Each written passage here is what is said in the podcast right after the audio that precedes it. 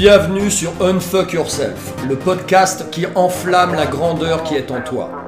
Tu es le sauveur que tu attends depuis toujours. C'est une phrase qui peut sembler à la fois inspirante et dérangeante, mais c'est précisément la raison pour laquelle j'ai décidé de créer ce podcast. T'apporter des pistes de réflexion, des enseignements, des outils pour t'aider à t'unfucker, c'est-à-dire enflammer la grandeur qui est en toi. Dans ce podcast, j'aborderai des sujets en lien avec la confiance en soi, l'empowerment, la souveraineté intellectuelle, l'antifragilité, la masculinité, la spiritualité. Autant de connaissances qui agissent chez moi comme des étincelles, attisant mon feu intérieur et qui m'aident au quotidien à avancer sur mon chemin, en espérant qu'elles auront un effet similaire sur toi. Bienvenue dans ce nouvel épisode, je suis Yannick et aujourd'hui eh bien, je te propose de mettre en perspective deux idéologies diamétralement opposées dans nos sociétés, le culte de la faiblesse et l'éloge de la force. Je vais te présenter objectivement les points positifs et négatifs de l'une comme de l'autre, les mouvances politiques qui s'y rattachent et des exemples historiques et contemporains ayant mis en avant l'une ou l'autre. Et je terminerai par te donner ensuite mon avis personnel. Donc si on commence par définir un peu ces, deux termes, eh le culte de la faiblesse est une perspective sociétale et culturelle qui valorise et glorifie les personnes qui sont dans des situations de vulnérabilité, de fragilité ou de désavantage.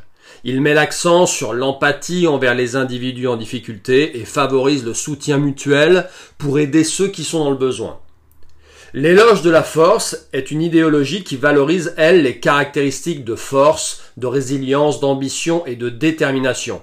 Elle met l'accent sur la capacité individuelle à surmonter les obstacles, à atteindre des objectifs personnels et à persévérer face à l'adversité.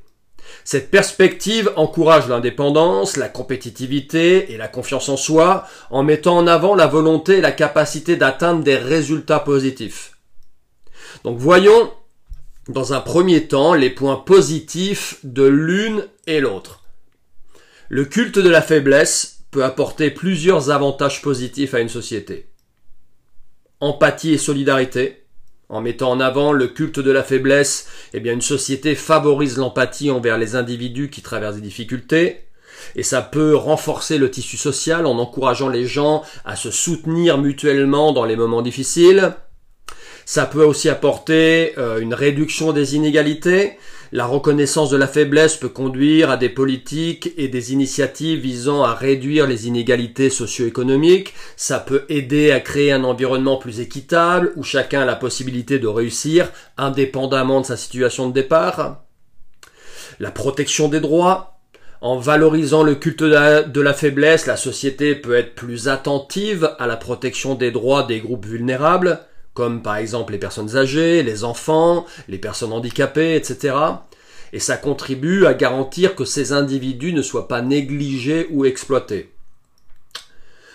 La création de services de soutien, l'importance accordée à la faiblesse peut encourager la mise en place de services sociaux et de santé plus complets et accessibles pour ceux qui en ont besoin.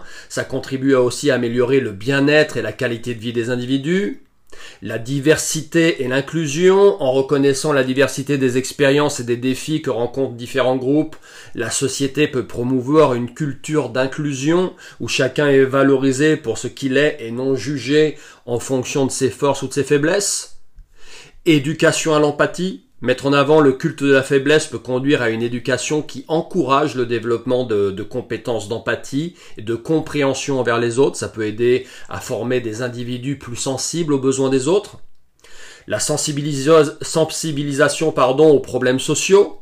Le fait de se focaliser sur euh, la faiblesse peut attirer l'attention sur des problèmes sociaux importants, tels que la pauvreté, la discrimination, la stigmatisation. Ça peut amener à des actions collectives euh, pour aborder ces problèmes de manière plus efficace.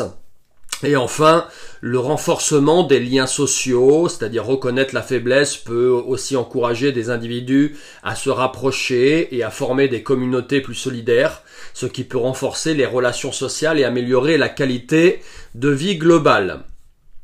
Donc voilà un peu pour le, culte de la faiblesse. Maintenant, l'éloge de la force. Eh bien, l'éloge de la force dans une société peut apporter aussi plusieurs points positifs. Par exemple, l'encouragement de la résilience L'éloge de la force incite les individus à faire face aux défis avec détermination, à développer leur résilience. Ça peut contribuer à renforcer leur capacité à surmonter les obstacles, à rebondir après des épreuves. La promotion de la responsabilité personnelle, qui encourage la prise en charge personnelle et la responsabilité de ses propres actions et choix. Les individus sont encouragés à se fixer des objectifs ambitieux et à travailler dur pour les atteindre. Ça stimule la créativité et l'innovation. Les personnes qui célèbrent l'éloge de la force sont souvent poussées à repousser leurs limites, à sortir de leur zone de confort, à chercher des solutions innovantes pour résoudre les problèmes. Contribution aussi à la réussite collective, lorsque les individus sont encouragés à poursuivre leurs objectifs et à donner le meilleur d'eux-mêmes, bah ça, ça peut avoir pour impact un impact euh, positif sur la société dans son ensemble, en favorisant en particulier le progrès, la croissance économique, le développement social. Ensuite, le renforcement de la confiance en soi. L'éloge de la force aide à cultiver la confiance en soi et la conviction que l'on peut surmonter les défis. Ça peut avoir un, un effet positif même sur la santé mentale, l'estime de soi et la perception de ses propres capacités. Ensuite, la valorisation de la détermination. Hein, célébrer la force motive les individus à persévérer malgré les obstacles et à ne pas abandonner face aux difficultés. Et enfin, et pas des moindres, eh bien l'autonomie et l'indépendance. Euh, cher à ce podcast, en mettant l'accent sur la force personnelle, eh bien cette perspective favorise l'autonomie et l'indépendance en encourageant les individus à être acteurs de leur propre vie et à ne pas dépendre excessivement des autres. Donc voilà un peu pour les, points positifs de, chacune des deux idéologies. À vous de, voir lesquels pèsent peut-être le, plus dans votre euh, balance personnelle. Maintenant, on va aborder aussi les points négatifs de l'une comme de l'autre. Donc le culte de la, faiblesse, par exemple, bien qu'il puisse, comme on l'a vu, apporter des avantages euh, dans une société, peut aussi avoir des conséquences négatives pour cette même société. Par exemple, une dépendance excessive. Mettre trop l'accent sur la faiblesse peut encourager la dépendance envers les aides gouvernementales ou sociales, inhibant ainsi le développement de l'autonomie et de la responsabilité personnelle. Le découragement du, progrès, si la société ne valorise que la faiblesse, elle peut dissuader les individus de prendre des risques et de poursuivre des objectifs ambitieux, car la faiblesse pourrait être glorifiée au détriment de la réussite. L'injustice perçue, le culte de la faiblesse peut être perçu comme injuste par ceux qui s'efforcent de réussir par leurs propres moyens. Ils pourraient se sentir dévalorisés ou même marginalisés. Ça peut avoir un impact sur la productivité. Une société qui glorifie la faiblesse peut réduire la motivation à travailler dur, à innover, à contribuer de manière significative à l'économie, ce qui peut finalement affecter la prospérité générale. La stigmatisation de la force. Trop mettre en avant la faiblesse peut conduire à la stigmatisation de la force et de la réussite, ce qui peut empêcher les individus de poursuivre leurs ambitions et de réaliser leur plein potentiel. La limitation du développement personnel. Si l'accent est mis uniquement sur les besoins les plus vulnérables, des, plus vulnérables, pardon, eh bien il peut y avoir une négligence des opportunités d'apprentissage et de développement pour l'ensemble de la population. Ensuite, l'érosion de la responsabilité personnelle. Lorsqu'on se focalise de manière excessive sur la faiblesse, eh bien ça peut éroder le sentiment de responsabilité personnelle, parce que les individus pourraient juste attendre passivement l'aide des autres au lieu de chercher des solutions par eux-mêmes.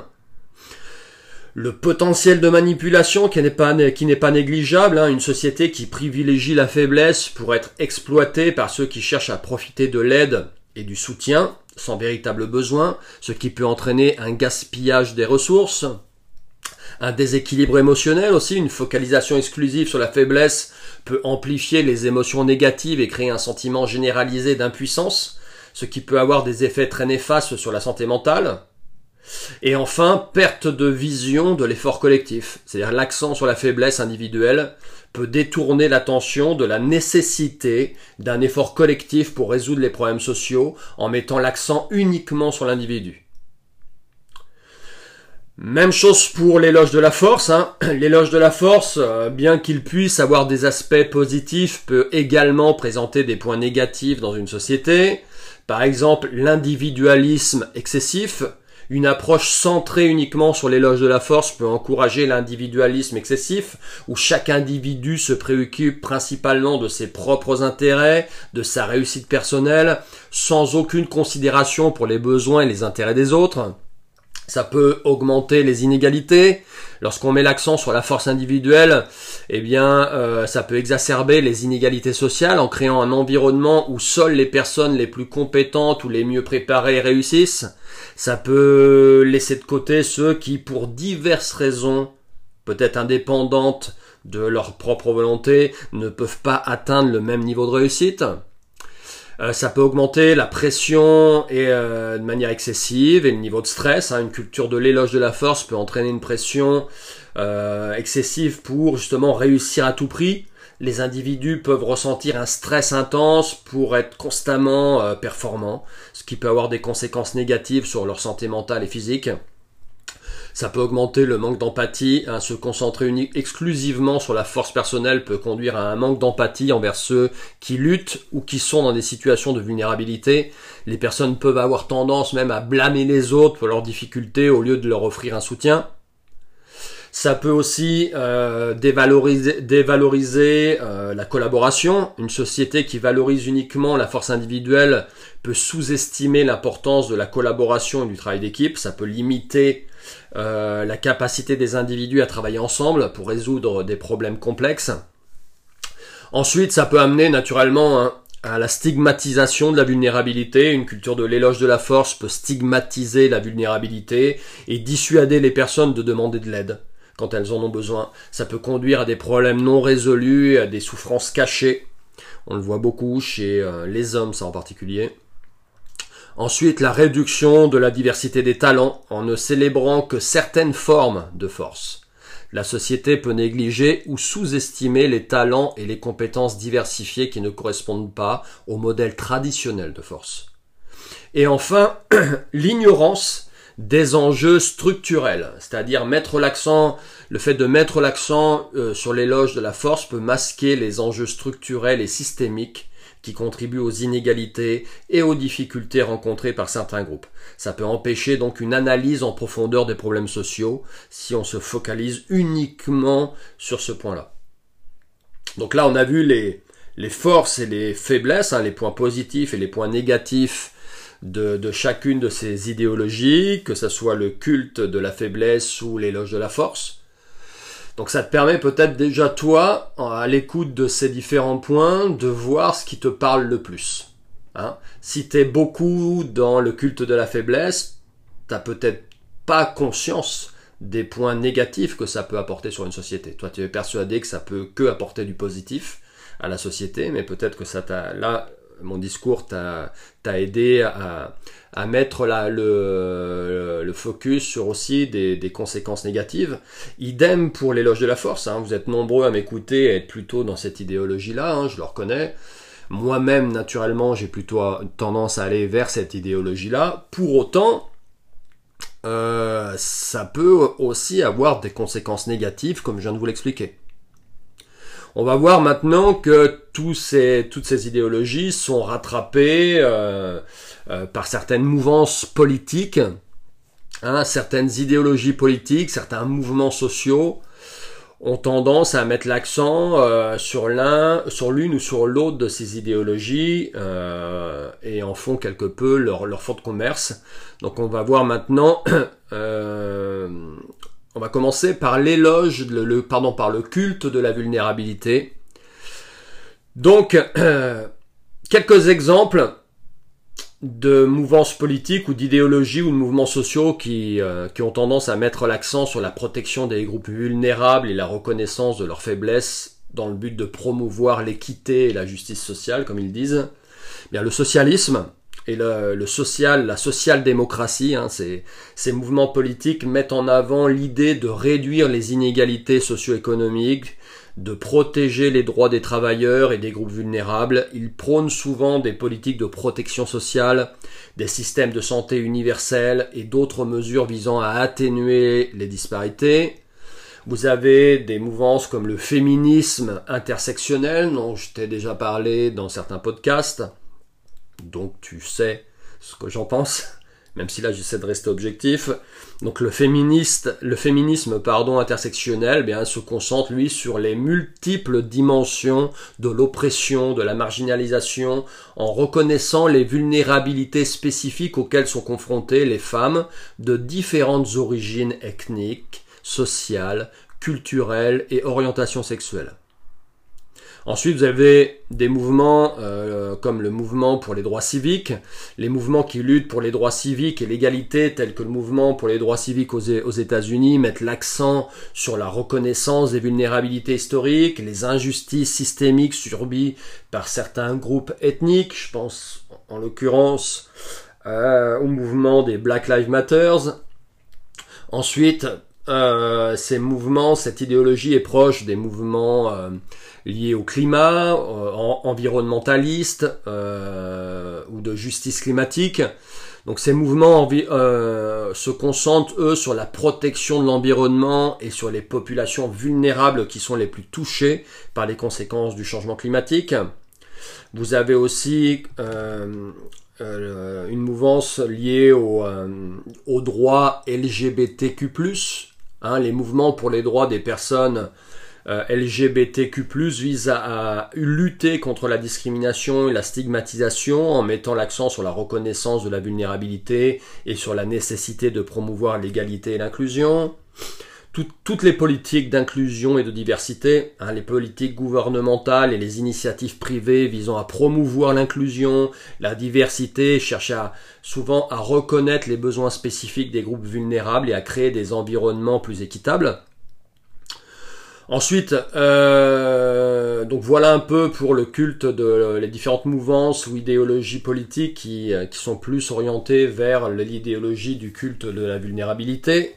Maintenant, l'idée euh, d'éloge de la force peut, elle, être associée aussi à diverses mouvances politiques en fonction aussi de la manière dont elle aborde la valorisation de la résilience, de la compétitivité, de la détermination. Par exemple, le libéralisme économique. Hein, le libéralisme économique met en avant l'importance de la liberté individuelle, du marché libre. Il valorise l'entrepreneuriat, l'innovation, la réussite personnelle. L'accent est mis sur la responsabilité individuelle et la possibilité pour chaque individu de réaliser son potentiel maximal. Le conservatisme, le conservatisme politique tend à promouvoir les valeurs traditionnelles, l'ordre social et l'individualisme. Il met souvent en avant la nécessité de maintenir une certaine hiérarchie sociale basée sur les efforts individuels et la responsabilité personnelle. Cette perspective peut être en phase avec l'éloge de la force en mettant l'accent sur, eh bien, sur la capacité des individus à surmonter les obstacles et à prospérer.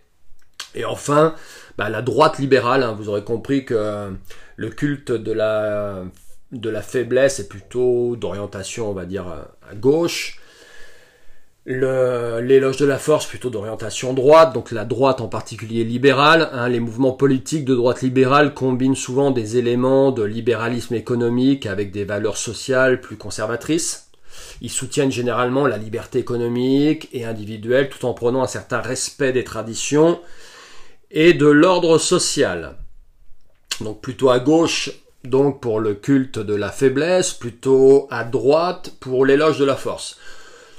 Même si certainement mes positions personnelles euh, transpirent peut-être dans ma manière de délivrer le message, mais bon, j'essaie de rester objectif pour, que tu puisses te, te, faire ton propre avis sur ce qui te paraît pour toi être le mieux, euh, déjà pour toi et ta famille, mais aussi peut-être d'une manière plus globale pour la société dans laquelle tu vis.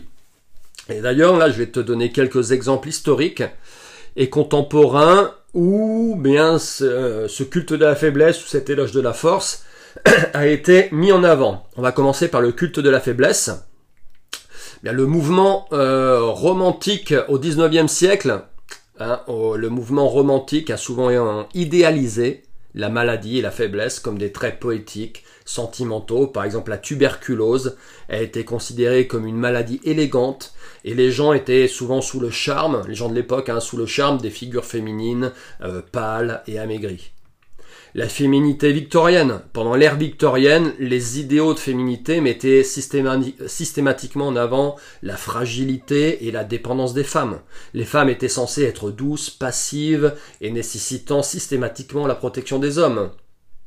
Vous avez aussi la mouvance le mouvement du mignon au Japon, hein, ce qu'on appelle la culture du kawaii, euh, qui met en avant des traits de faiblesse et d'innocence et a contribué à la popularité de personnages euh, mignons et vulnérables.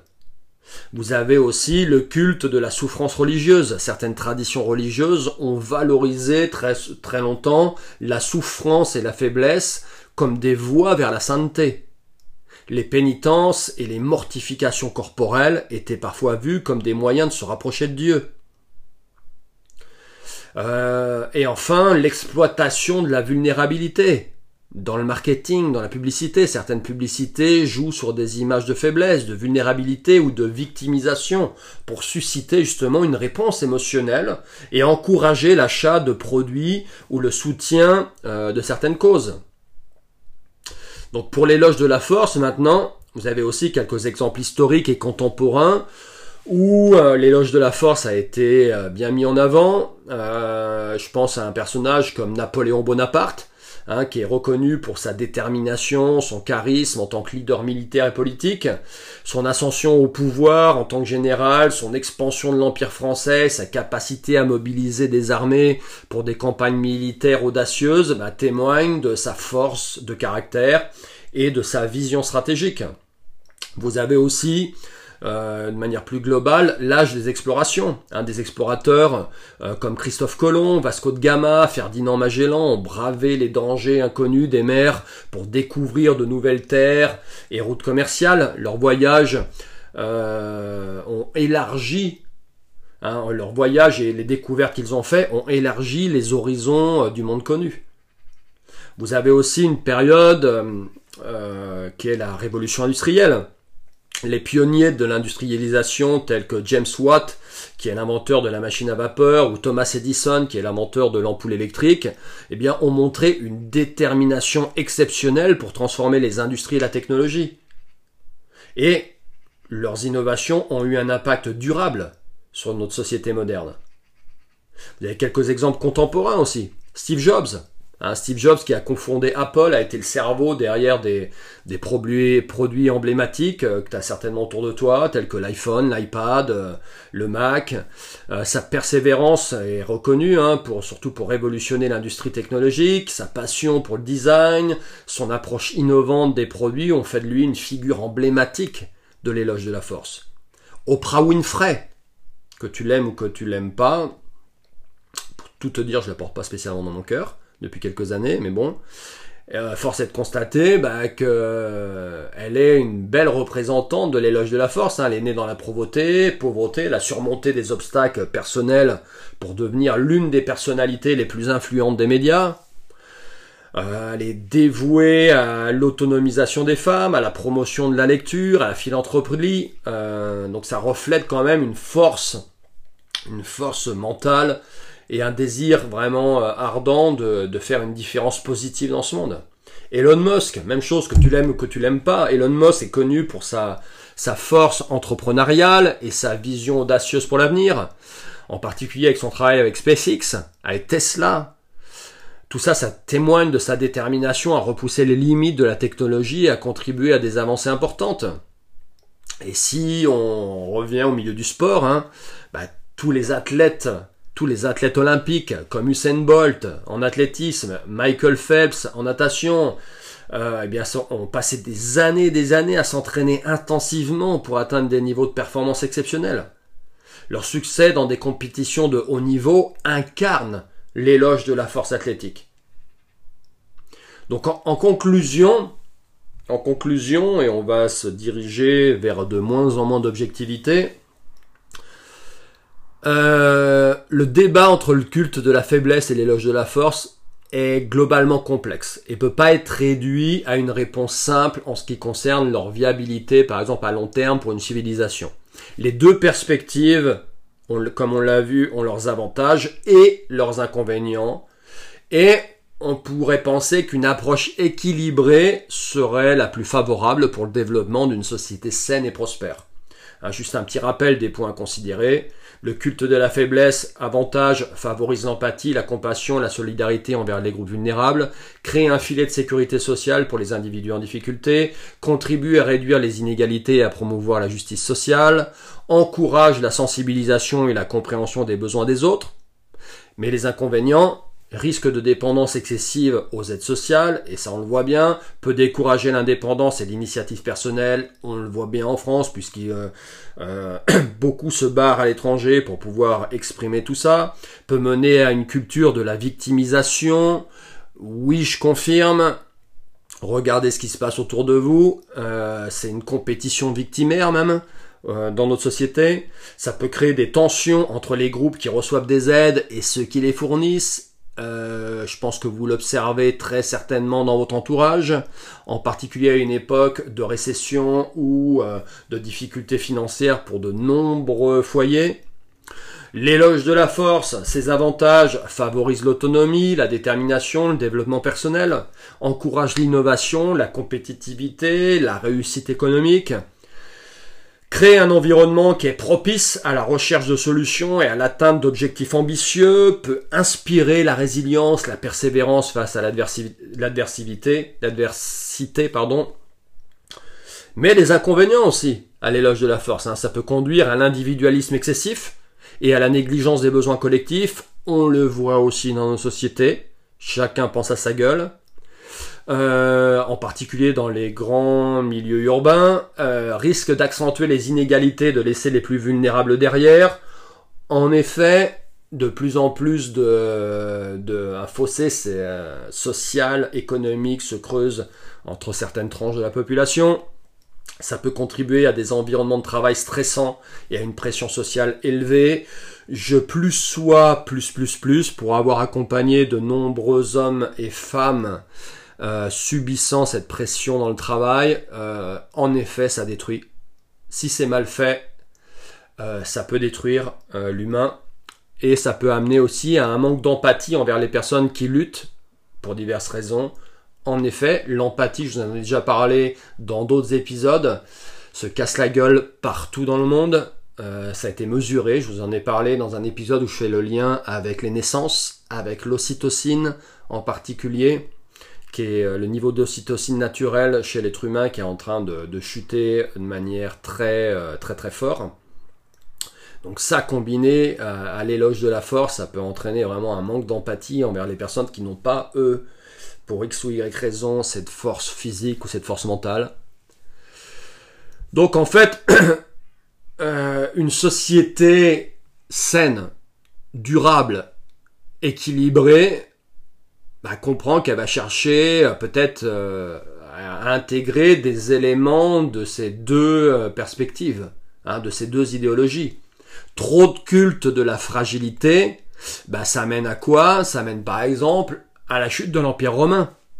Bien que l'Empire romain, que sa chute ne puisse pas être réduite à une seule cause, euh, que son déclin ne puisse pas être réduit à une seule cause, bah, beaucoup d'historiens ont suggéré que l'effritement de l'autorité centrale et des valeurs militaires fortes a contribué à la vulnérabilité de l'Empire face aux attaques barbares et aux divisions internes. Trop d'éloges de la force, ça amène quoi? Ça amène des régimes autoritaires, comme le nazisme, avec sa croyance en la suprématie de la race aryenne, son eugénisme, son expansion territoriale dont la conséquence a été l'Holocauste. Donc à mon sens, euh, une fois tout ça mis dans la balance, hein, et là je te donne mon avis personnel, euh, la quête de la force, qu'elle soit physique, mentale, morale, émotionnelle, spirituelle, pour moi, elle doit être la priorité, afin qu'accepter sa faiblesse, sa vulnérabilité ou celle des autres soit vraiment un choix conscient et souhaité, et pas un faux choix dû à un manque de force. Donc si je précise un peu ce que je veux dire, pour moi, seules les personnes capables de puissance, de force, peuvent réellement accepter leur propre faiblesse ou celle de la société dans laquelle elles vivent et faire preuve donc d'empathie, de paix, de bienveillance authentique.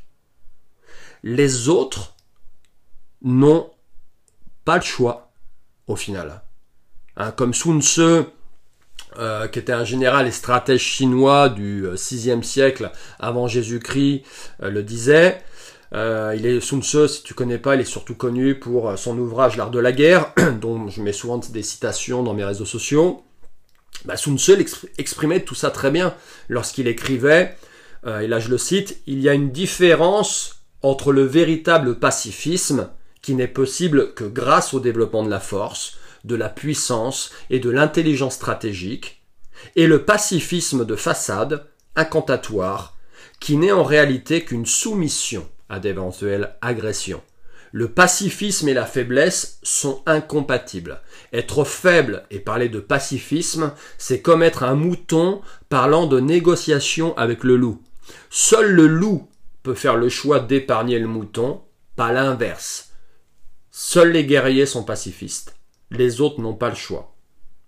Donc tu comprends bien dans sa phrase que euh, ça paraît logique, hein, pour pouvoir vraiment être dans cette... Euh, et notre société nous oriente beaucoup vers cette acceptation de la faiblesse, cette bienveillance, euh, cette pacification, etc. de la société, qu'il faut être tolérant, bienveillant avec son prochain, mais en même temps, elle, euh, elle, euh, elle nous enferme dans le culte de la faiblesse, qui est complètement antinomique, puisque pour vraiment pouvoir faire preuve de, pacifisme, de bienveillance, d'empathie, il faut avant tout être capable de force et de faire l'inverse en fait, de faire preuve de force et de puissance.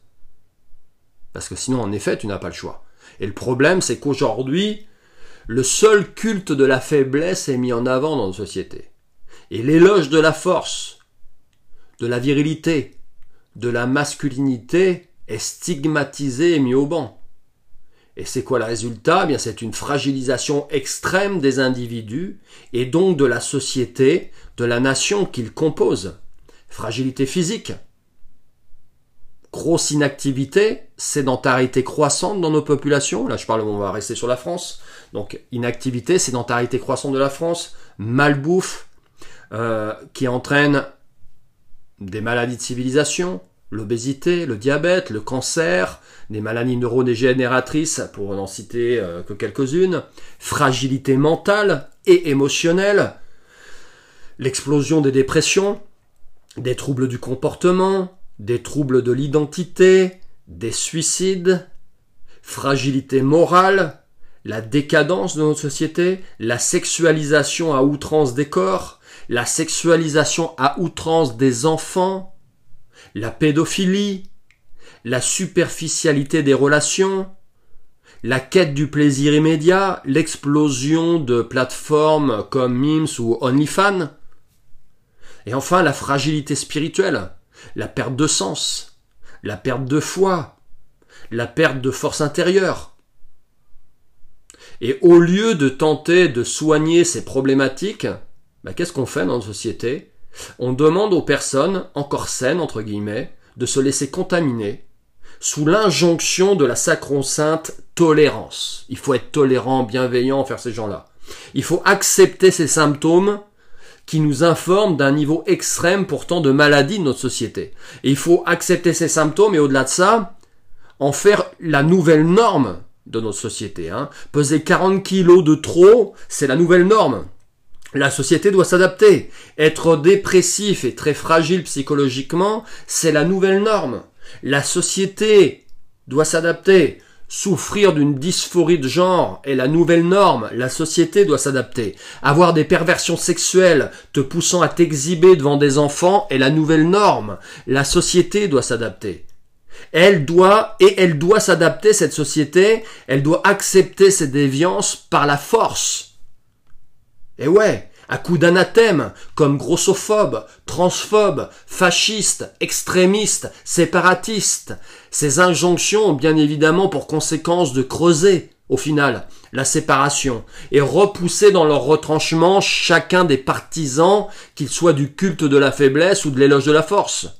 Et le fossé entre ces gens-là, au lieu de se resserrer, il s'écarte de plus en plus, avec de, de chaque côté des extrémistes qui se, qui crachent allègrement au visage, Alors pas physiquement parce que euh, ils ne vivent plus dans le même monde, ils ne se fréquentent pas, mais par médias sociaux interposés. Donc à mon sens, eh bien notre société a besoin pour se rééquilibrer d'un apport massif en force pour contrebalancer toute cette faiblesse qu'on a voulu euh, injecter ou accepter, tolérer dans nos sociétés. Elle a besoin que, tu augmentes je m'adresse à toi, elle a besoin que tu augmentes ton niveau d'exigence personnelle, sur tous les plans. Elle a, elle a besoin que tu te reconnectes à quelque chose de plus grand que toi, à des valeurs fortes. Elle a besoin, cette société, que tu fasses ce travail sur toi, en profondeur, que tu remets peut-être euh, au lendemain depuis de nombreux mois, de nombreuses années. Cette société, elle a besoin de bah, que, que tu cherches à, te renforcer, à libérer, hein, à, que, à ce que tu t'unfuck. Voilà. Pour reprendre le thème de ce podcast, unfuck-toi, libère toute la grandeur qui est en toi. Elle a besoin que tu fasses ça pour qu'ensuite tu puisses tirer les personnes de ton entourage vers le haut juste par ton exemple. Et pour faire le lien avec un sujet dont je t'ai déjà parlé dans d'autres épisodes ou hors série, elle a besoin en particulier, si tu es un homme, que tu te reconnectes à ta virilité, à ta masculinité mature et que tu l'exprimes pleinement dans ton royaume. Cette société a besoin que ses gardiens, que les gardiens se tiennent droits et forts dans leurs bottes et rayonnent puissamment qui ils sont.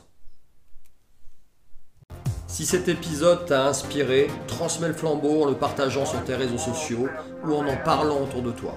Si tu souhaites apprendre à me connaître un peu mieux, rejoins-moi sur Instagram, at ou sur mon site lecercle-yy.com. A très vite pour un prochain épisode.